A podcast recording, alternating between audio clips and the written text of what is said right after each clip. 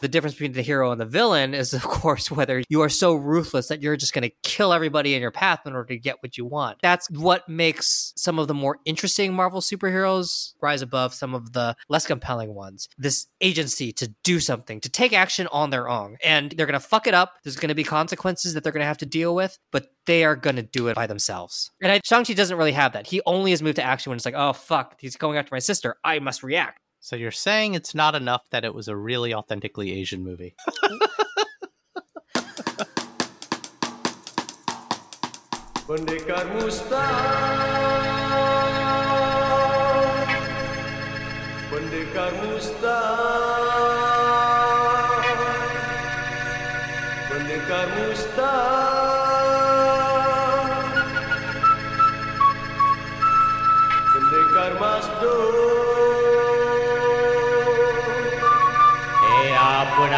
do ao pano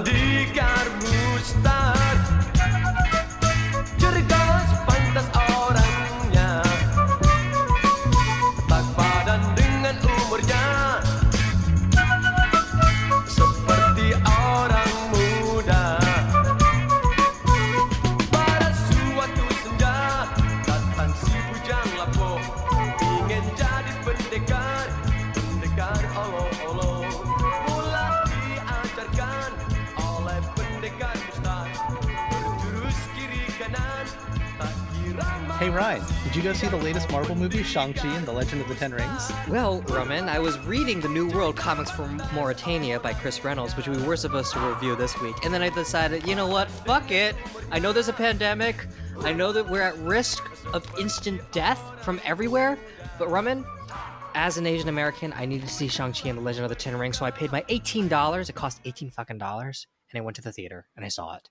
Easy there, Fin Fang Foom. Why did I know that you would really be into a movie like this? Oh, wow, Brahman, probably because you're stereotyping me as a Chinese American and you just happen to think that I'm into all martial arts films. But the funny thing is, you would be right. I'm Raman Segal, I'm Ryan Joe. and we are two dudes who finally got to see an Asian comic book movie. Indeed. Before we just had to satisfy ourselves with like hard boiled and crouching tiger, hidden dragon. Enjoy Luck Club. I'm not mentioning that fucking movie or book. That movie just packages Asian exoticization up neatly for white people to consume. That Can I- book, that does not exist. I've never read it, never seen it. Yeah, fuck it. Don't see it. Uh, so this week we are talking about Shang-Chi and the Legend of the Ten Rings. Shang-Chi is the latest installment in the Marvel Cinematic Universe. And Rummin, am I to believe that you too went to the theaters to see it, despite the raging pandemic, despite having two young, vulnerable children at home? Well, dude, I can't wait 45 days for it to show up on streaming and miss an opportunity for us to make some sweet, sweet content. And to my defense, I went to a mid morning show in a semi empty theater and masked the fuck up. But what about you? What's your excuse, dude? I thought you snubbed your nose at the superhero industrial complex that Hollywood has become. Well, Rummin, I am easy. Marketing works on basic people like me. well, also people who like movies about exiled assassin martial artists who are moonlighting as valet parkers in the Bay Area to avoid their dark, mysterious past. Yes, yes, pretty much all Asian American people. Not my Asian American people. Well, let's see what you say after you see Kumail Nanjiani in Eternals. Touche, my friend. So, Shang-Chi is based on the 1972 comic of the same name, created under a very different context and under a very different pretense, some of which is problematic. But Marvel's Shang-Chi is the latest installment in the MCU, aka Kevin Feige's Disneyfied attempt at global pop culture domination. Sorry, Fu Manchu, but you are out, you yellow peril menace. Directed by Destin Daniel Cretton and starring all of the Asians, the movie features Simu Liu representing Kim's Convenience, Awkwafina, Tony Leung, Michelle Yeoh, Meng'er Zhang, Ying Nan, Ronny Chieng, and Sir Ben Kingsley. How do you say the last one? The last one, I'm not sure. How, how do you pronounce the last name? Ben Kingsley. Oh. He is half Indian, and he is, of course, Gandhi. Back to Shang-Chi, the movie tells the story of an exiled assassin martial artist moonlighting as a valet parker in the Bay Area to avoid his dark and mysterious past. Ah, my life story. It's basically an Asian Black Panther, my friend. Oh, Macau forever. Should have been Madripoor forever, but that's a little too Marvel for you. So Ryan, the jig is up. We both risked life and lung. Don't you mean Life and Liang? I guess you're Asian, so you can say that. so Ryan, what do you think of the movie? Yeah, so mixed bag. I will say like the stuff I really liked, I really really liked. Tony Leung is fantastic. Obviously, he's a Hong Kong legend. I can't believe this is his first American movie, but he oozes charisma even when he's not talking. With every scene that he's in. So to me, he's the one who made the movie worth watching. Yeah, MVP. Plus, his character had a very complex relationship with Shang-Chi, uh, who plays his, play obviously the title character, but also his son. And the movie really delved into what that relationship means, both the love and the hatred between the father and son. And that really anchored the movie for me and made it stand out. Unfortunately, all of the other stuff, the usual plot, shit, Marvel movie stuff, eh, it was You didn't like the double dragon at the end? uh, I mean, you know, I'm always into a double dragon ramen, but yeah, it's, it's stuff that sounds cool on paper, but when you see it play out, you know how it's going to end. There are times when the dialogue is super clunky, especially in the beginning. There's lines like, I've been your friend for 10 years. And it's like, oh, really? I wonder who you're addressing. So there's a, there's a lot of stuff in, in here that's incredibly that feels a little bit forced or that feels very very predictable that feels like what you'd expect from a Marvel movie. I, I want I want to I want to push on that a little in, in your direction. It not just in a Marvel movie in a movie that's supposed to be a big Hollywood blockbuster, it has to explain itself. Like that 10 I've been your friend for 10 years line. Don't tell me, show it to me, you know? You could, yeah, and actually, I think you could. They honestly could have done without that line, and they, that they've gone to high school together. There are some moments where they reference it, so it's not like you actually need to learn that the first time you meet them. So, it, in a way, it's almost like, hey, could you just trust the performance of the actors? Could you just trust some of the dialogue that's a little bit more free flowing to actually tell that past story and not treat us all like we're fucking five? Well, I, I want to come back to what we liked about the movie because yeah, yeah, yeah. That's that's, that's a quibble. Obviously, it's not like the whole we're- yeah, we're, we're at the top of the episode. So I, I think the things that really stood out in this film for me are, are two or threefold.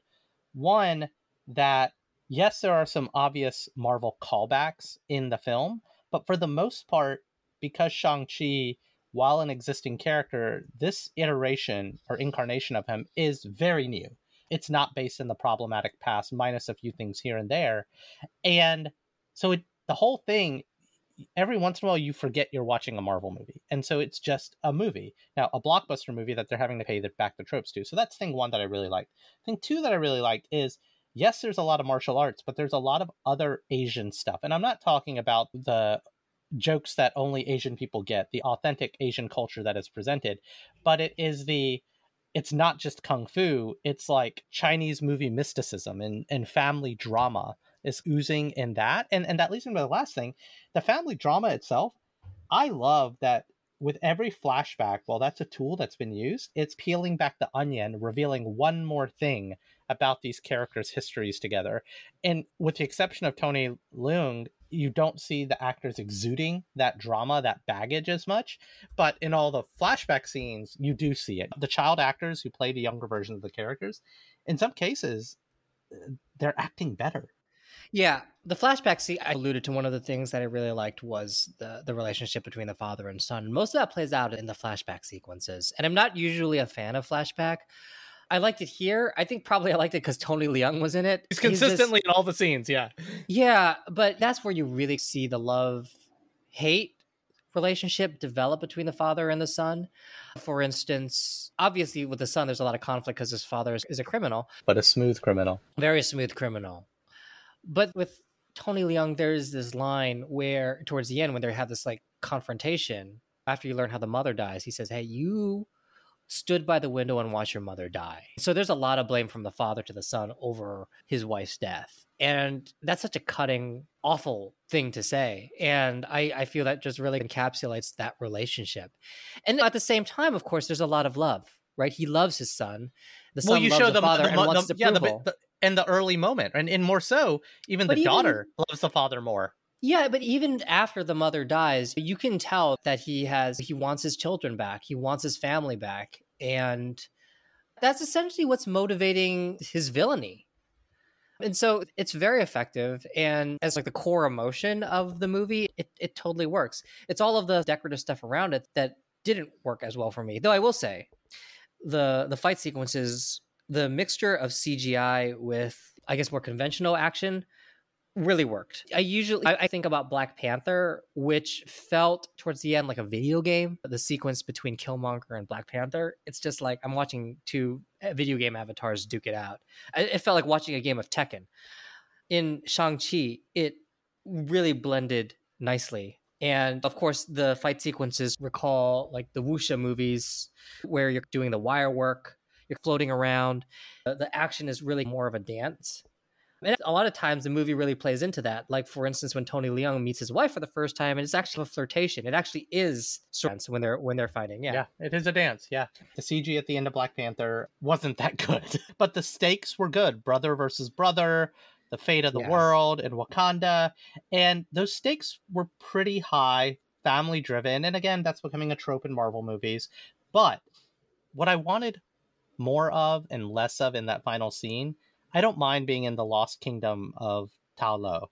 I don't mind that it's mercenaries versus monks. I wanted two very human centered battles, right? The two warring philosophies with their armies and father and son duking it out on the wall. I didn't Yeah. need the big dragon. If anything, like I want the dragon calling. I don't need the dragon escaping.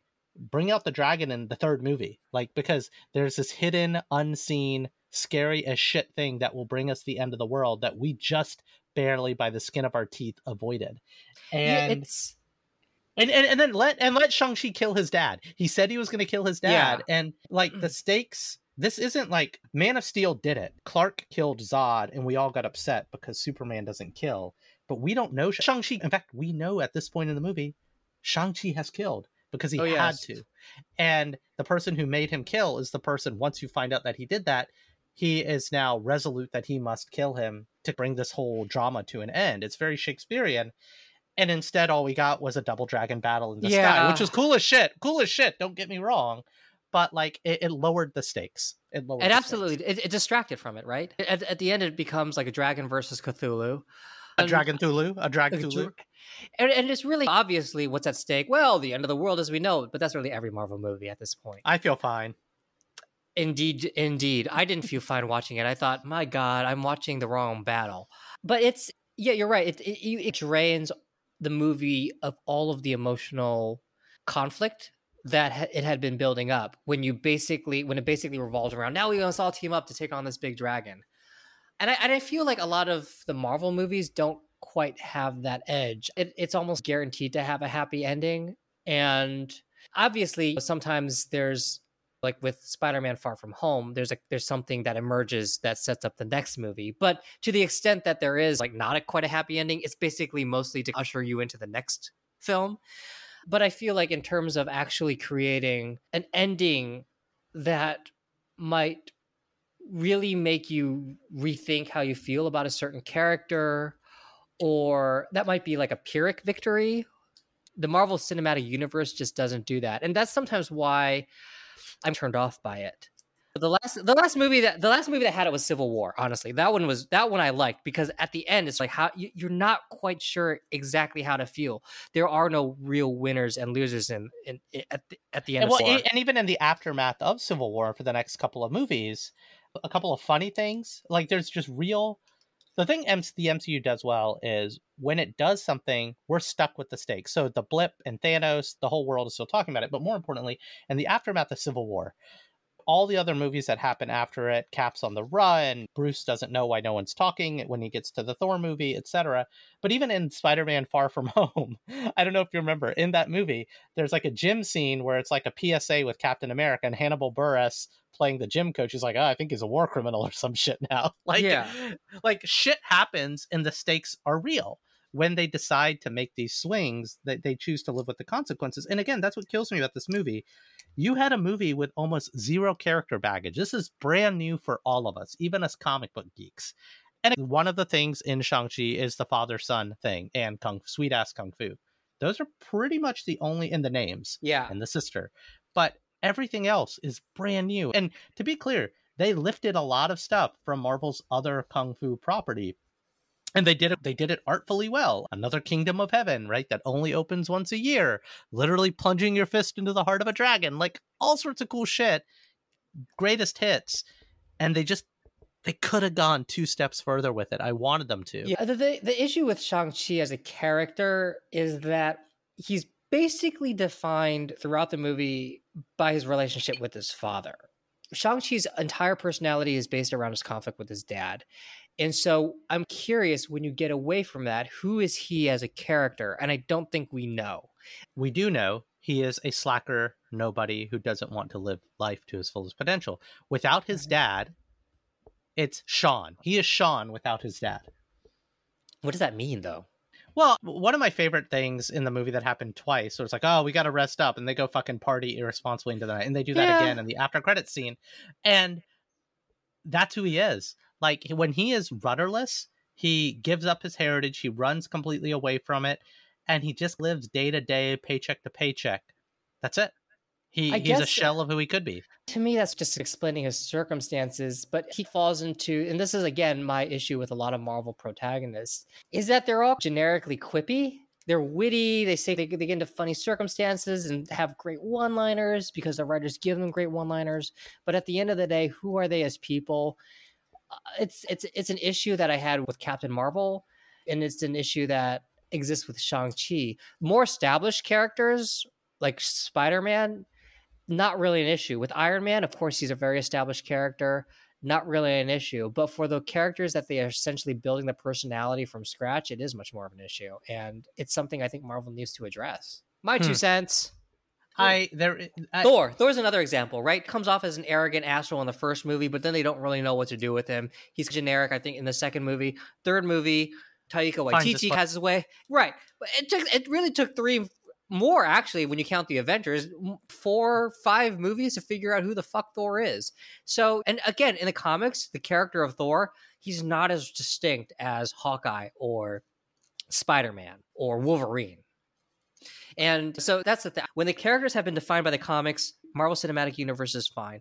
But when the characters have not, they really need to, I think, do a little bit of extra work to figure out who this person is beyond just like he has problems with his dad. Well, I then I can make an argument. So originally, I said what worked about this movie is it didn't feel like a Marvel movie sometimes because you don't know who this is, you don't have the baggage of it.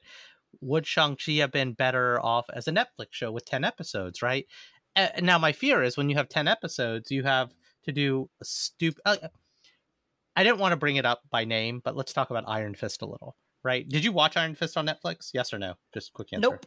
I watched Okay. Daredevil and I watched Jessica Jones. Fair. Actually, I watched like one episode of Iron Fist and I got bored. No, actually, I watched I watched a few episodes of Luke Cage. I got bored, and I have thoughts about Luke Cage. So let's hang on. So Iron Fist, when you take, and again, it was poorly executed. The showrunners were fired. It's the worst installment in the Netflix Defenders MCU stuff. But you had 10 episodes to flesh out this guy's fucked up relationship with his family and the hidden kingdom and Eastern mysticism and eject all the white savior shit, right? For a second. But when you have 10 episodes to do that, you couldn't do it either. You got lost in the mud. And this is the interesting thing about film versus TV. You've got to succinctly communicate it. And the advantage the other Marvel movies have had with these characters that we have a predisposition to, even though some of it's like based on the Mark Millar version of these characters, is Cap is the Sentinel of Liberty. Tony Stark is Bruce Wayne with a flying suit of armor. It's like you've got these archetypes you can play, but Shang-Chi and Simu Liu is a bit of a shell Yeah, and it's hard to fill it. If anything, you you have to spend so much time on his backstory and the characters that inform his backstory that that becomes even more interesting when, especially, you have charismatic actors like Tony Leung and Michelle Yeoh uh, and and some of the others like filling that in for you. Yeah, I don't think you need 10 episodes. Like, if you, you give the character the right drama, you'll be fine. It's not like there are other movies where they have great characters that they develop within 90 minutes, right? Or even less. It's just, I think the thing with Shang-Chi, Tony Leung the, is a character who's really doing things, right? He's the one who's really making decisions. I'm going to do this. I don't care who it hurts. I am going to do this. And that is really propulsive Versus Shang-Chi is like, oh, I gotta go warn my sister. I'm gonna go from this place to this place. He's just kind it's like a travelogue. if anything, you could make the argument that even though this is Shang-Chi's movie, I read a review where they talk about Tony Leung has his Darth Vader moment, like Hayden Christensen, like, ah, fuck it all. I got to just like burn the world to get the thing that I want. And it's just as much his movie. Like it's Shang-Chi and The Legend of the Ten Rings. Well, The Legend of the Ten Rings is they it's like Lord of the Rings style. The first five minutes of the movie is let's explain this 4,000 year old Asian dude who found these rings and how he fucking conquered the world in the shadows, blah, blah, blah, blah, blah. And then the movie then, you know, while it does cut to the modern day and his son, all of the flashbacks involve him. So if you take minute for minute, how many minutes have to do with the father versus Shang-Chi, uh, it's probably like a 40 60 split or even a Yeah. 60 40 split. So it's just as much the father's movie, but the father is not a superhero, but the superhero is informed by the father. So maybe, again, Shang-Chi is a shell that the father has to deliver in this movie. Yeah, and in a way, the charisma of Tony Leung distracts from that, right? Because Sh- Shang-Chi just basically bounces off of his dad and he reacts to his dad. And so that's enough to keep the drama going. In subsequent movies, you're going to need to find something to actually make this person a person, make him a mm-hmm. character. Mm-hmm. And I think that's going to be the big challenge. Well, what, one interesting thing in the MCU is the Tom Holland Spider-Man. Now, to be clear, we all have baggage with Peter Parker. Now, even if you've never read the comics, you've seen Tobey Maguire, you've seen Andrew Garfield, you've probably seen the cartoons. You get it. We don't have to tell you about fucking Uncle Ben and great power and great responsibility. That Peter is a troubled orphaned youth living with his aunt. But in each of the the MCU Spider-Man movies, he is playing off of another daddy figure. Tony Stark in the first one. He Jake is. Gyllenhaal Mysterio in the second one, Doctor Strange in this coming third one. So the question is, even though Simu Liu Shang-Chi, we don't really know who he is, are they going to have to force him against Marvel team up style, Yeah. a mentor figure? So, first off, with Spider Man, even though he's playing off of a father figure, you also get a sense of his personality, which is yes, yeah. he is going to do, he really wants to do the right thing. He just doesn't know how. He just keeps fucking up and creating bigger problems despite trying to do the right thing because he's so inexperienced. He doesn't quite understand how to use his powers. And, and that is actually really really compelling, right? You know, I'm, I want to do right, but I just I just don't know how. And Peter Parker is Peter Parker is the ultimate everyman. You don't yeah, you don't need an Awkwafina with Peter Parker because Peter Parker is me, the audience. And so you get a sense of, of this personality even when he's fighting, right? He fights the vulture, but oh my god, he gets in trouble. He can't he needs to get bailed out. Or he fights the vulture and he creates a lot of property damage along the way. And so all of that is endearing and shows you that hey, this is a really inexperienced dude. He doesn't really know what he's doing. Shang-Chi doesn't really have any of those comparable moments. It's just Because- him wandering because- the world. But yeah, because the moment he shows up and reveals he's a mm. superhero, he's always been a badass. Yeah. In fact, the opening scene with him as an adult is like he wakes up with the necklace and he's ripped as hell and he starts doing push-ups. I, I- I think the way they get around it, aside from him bouncing off of Tony Leung, is also him bouncing off of Awkwafina. Imagine the movie without her. It would be fucking boring, right? Like he's traveling by a plane. They have a scene on the plane, but the scene is really like their banter. Every so so every time they're traveling, it's really banter between him and Awkwafina. And it works, right? Because they are a fun couple to observe and to listen to. And it it keeps you invested in the scene even when what they're talking about doesn't really have anything to do with any dramatic conflict it's just a bunch of funny jokes to keep you entertained for a while while nothing is happening So something's been sitting with me about this movie. Again, only saw it several hours ago. Again, it's great to see a movie in the theater because when you see it in the theater, you're more immersed and you're more forgiving of these things versus when you're at home and you can pause and you can get a snack, etc. And the spectacle, right? The spectacle is there. It's meant to be like broad-based entertainment. But I was left feeling like I was missing something. And I remember walking out of Black Panther even though I saw Black Panther in a crowded theater of people cheering and etc., and it was its moment. But I was left like there's something missing from this. And I I'm not I don't want to knock Black Panther. Like great movie. Good movie. And I don't want to knock Shang-Chi too much, but it they like they both left me wanting something more yeah if that makes sense. And but the difference is And I, I really like my wife and I have been watching Kim's Convenience through the pandemic, and I like Simu Liu. He's a likable guy. He's playing effectively the same character, but with kung fu, super badass game in this and movie. a Korean, right? He's playing a Korean in uh, Yeah. Kim's Convenience, right? Yeah, but Chadwick Boseman is electric. And I'm not saying Simu Liu isn't charming. Like it's just but like I can't not I I don't know, there's something and th- there is something bigger and grander about Shang-Chi and I think maybe that's what was missing for me. It's like you play up all the underworld shit with his dad. You literally have one of the seven kingdoms of heaven uh, in Ta Lo, which is effectively a proxy for Kunlun with the dragon and everything. Like I and I like the world that was built. I like the world that Wakanda is. I like the idea of Kunlun in the comics and Ta Lo in this book and this movie. And it was there's something missing for me still. And maybe maybe it's because the main character wasn't giving me enough. It was everyone around Yeah. him, everything around him that was giving it to me. It's knowing who he is as a character. Captain America is pretty defined. Iron Man is pretty defined. Bruce Banner is pretty defined. Spider Man is pretty defined. Most of the Avengers are actually pretty defined as characters. And I, I'm finding that some of the newer Marvel superheroes, like Captain Marvel and Shang-Chi, they just don't have that, I that, ask that question, just- resonance. Just just to geek a little more on you. How do you feel about Doctor Strange and Ant-Man? Ant Man's a clown, right? So in a way, I feel similarly with Ant Man and Doctor Strange. Again, he always feels more like a he feels more like a supporting character as well. Hmm. I I will say I like Jessica Jones and I like Daredevil quite a bit. I did not like Luke Cage Uh, for the same reasons, right? Jessica Jones has got a really propulsive, compelling personality. She's going to do things. Same with Daredevil, right? His way of dealing with all of his issues is going out and just beating people to a pulp. That's what the first season of that show is about. And then versus Luke Cage, who just wants to chill at a barbershop, he just doesn't really do that much until he has to. He's reactionary. And actually, when he appeared in Jessica Jones, I like that. He makes a good foil for Jessica Jones because in the comic, Luke Cage is very bombastic.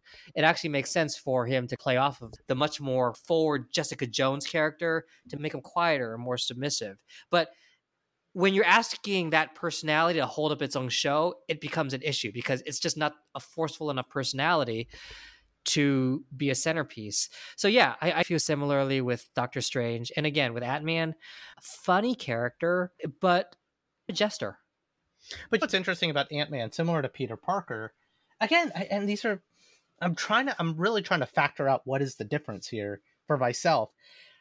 Ant Man, you can't help but not want to root for and love the guy. Like one of the most heartbreaking moments in all of the MCU, and this is my fatherhood coming out, is when he thinks his daughter is dead and then he finds her grown up as a teenager. Like Yeah, Scott Lang's devotion to his daughter above all You're right. else yeah, is is similar to Peter Parker always wanting to do the right thing, but just can't fucking get it together, right? Like to a flaw, to a fault. And it, it- again, I, I- think maybe that's what was missing because you were we were about to earlier pick up on the relationship with Awkwafina or, or his BFF Katie.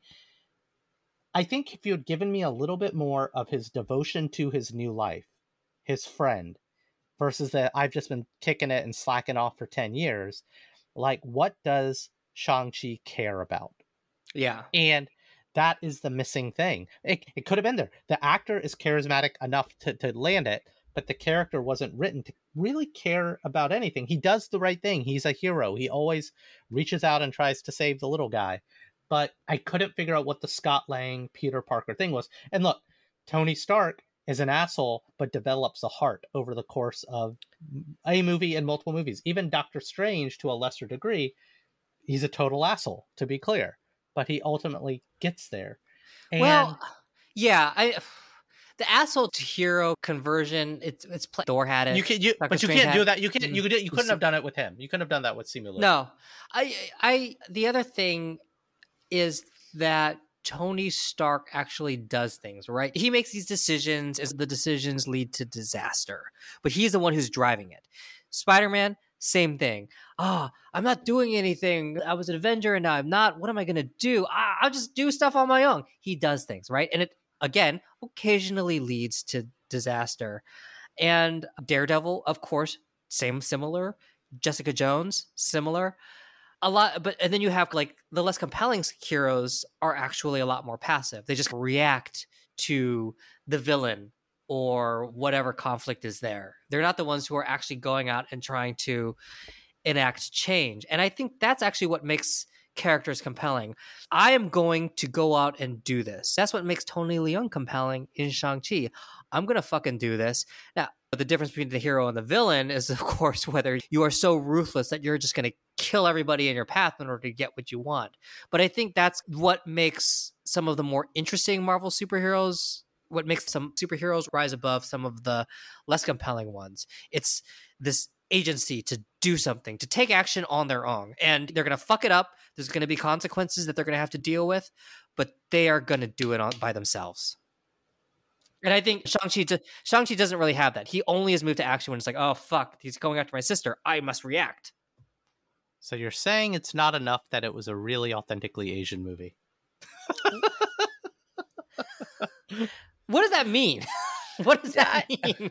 It's funny. There's one moment in the movie, and by no means am I am I a Bollywood expert, and by no means am I a Korean or a Chinese film cinema expert. But I've seen enough movies to like at least have an opinion of stereotypes and tropes. And there's this one moment where Michelle Yeoh shows up, and she's the auntie. And like this idea of extended family and family is bigger, heritage and ancestry is like this really powerful force that those are like the broader themes rang true to being an Asian film. Just I appreciated that. I hear you. I feel that's a Disney thing as well, though. I think that's just like a convenient intersection between Disney's all about family, right? The loss of family and the re- regaining family. Hell, that's that's that's, that's Shang Chi, but but that's that's literally every freaking Disney movie as well. Fast and But- Furious movie, but yes. Yeah, which I have only seen. Actually, I've never seen any Fast and Furious movies. Would you believe that? Oh, there's a Patrick H. Willems video that I will make you watch after this. I'm so Oh, looking no, forward to it. They they are superhero movies and they are amazing. I actually like Justin Lin, or I did like Justin Lin. He had a really interesting debut. He was out of UCLA, which and he had a really good movie called Better Luck Tomorrow, yeah, starring yeah. John Cho. Did you ever see that? I did not. Really good movie. And, and a young Sung Kang as well, I believe. Yes, yeah, who eventually showed up in the Fast and the Furious movies. But see, that's the thing, right? People talk about Shang-Chi as like, oh, hey, Asian American represent. But I- I feel like we, we've been here before. Like, I know, like, Crouching Tiger, Hidden Dragon was an Asian American, but I was like, oh, a Chinese movie that's like hidden in America. Yay.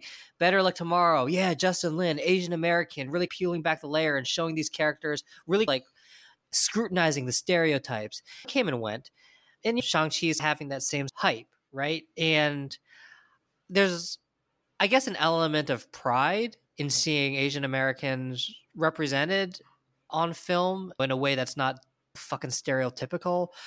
But at the same time, I feel like we've been here before it seems to like come in increments every like 10 years.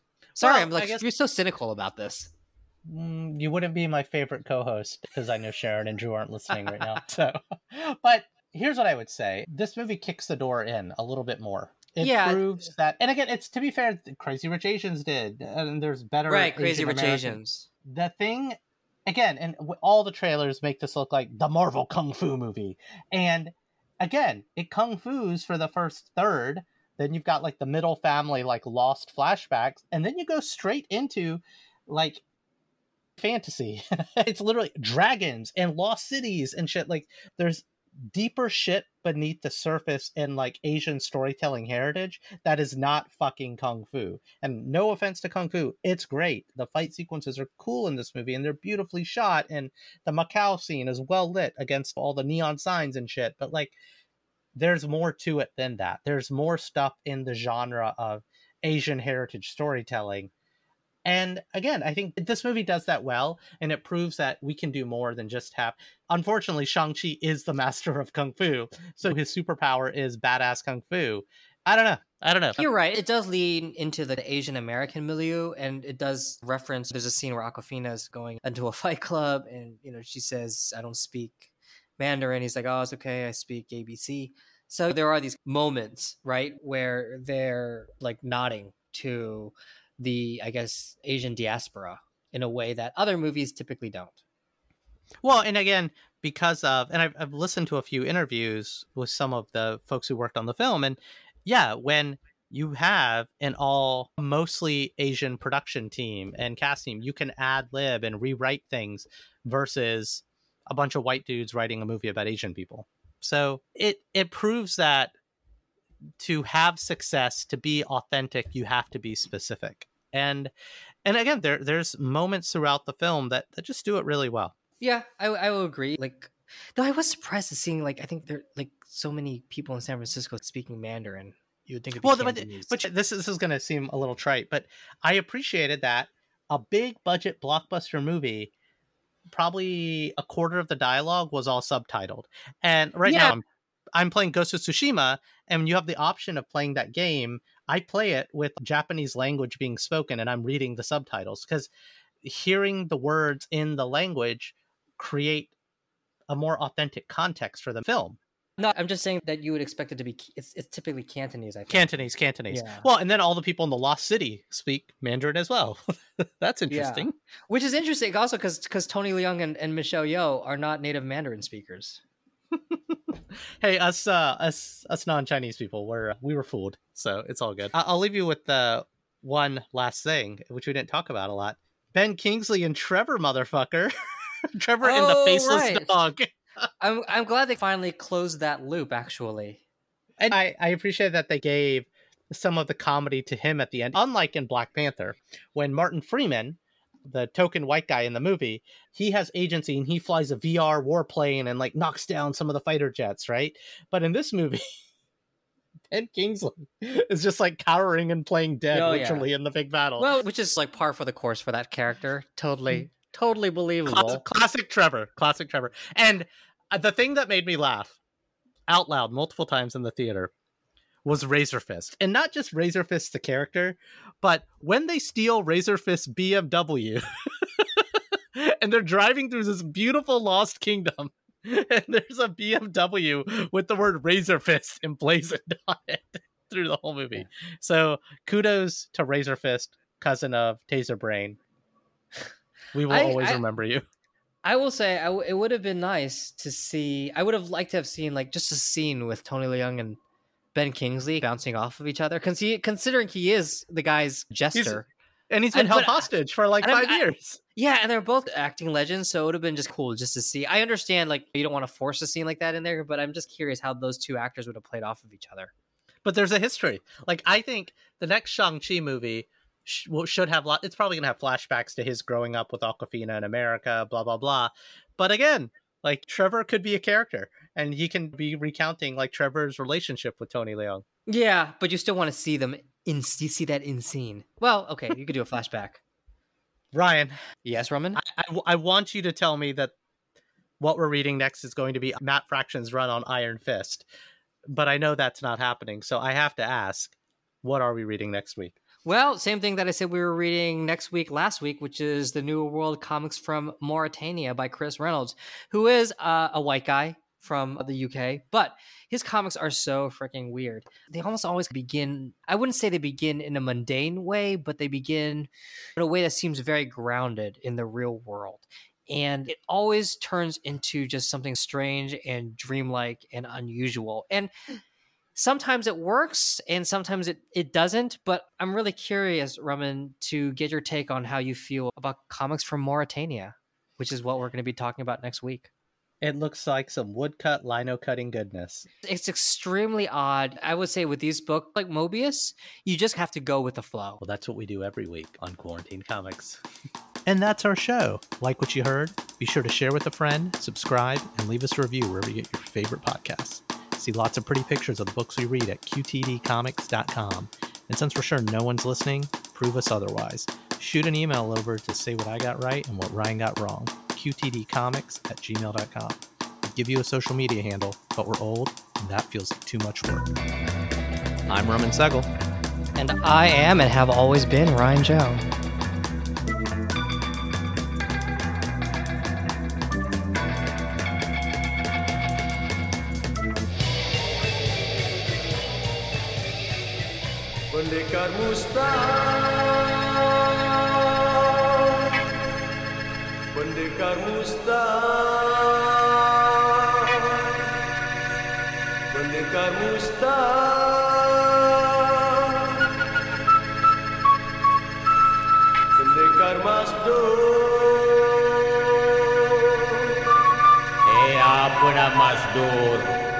datar dah. Sorry dari tersasul dah. Open di karbus.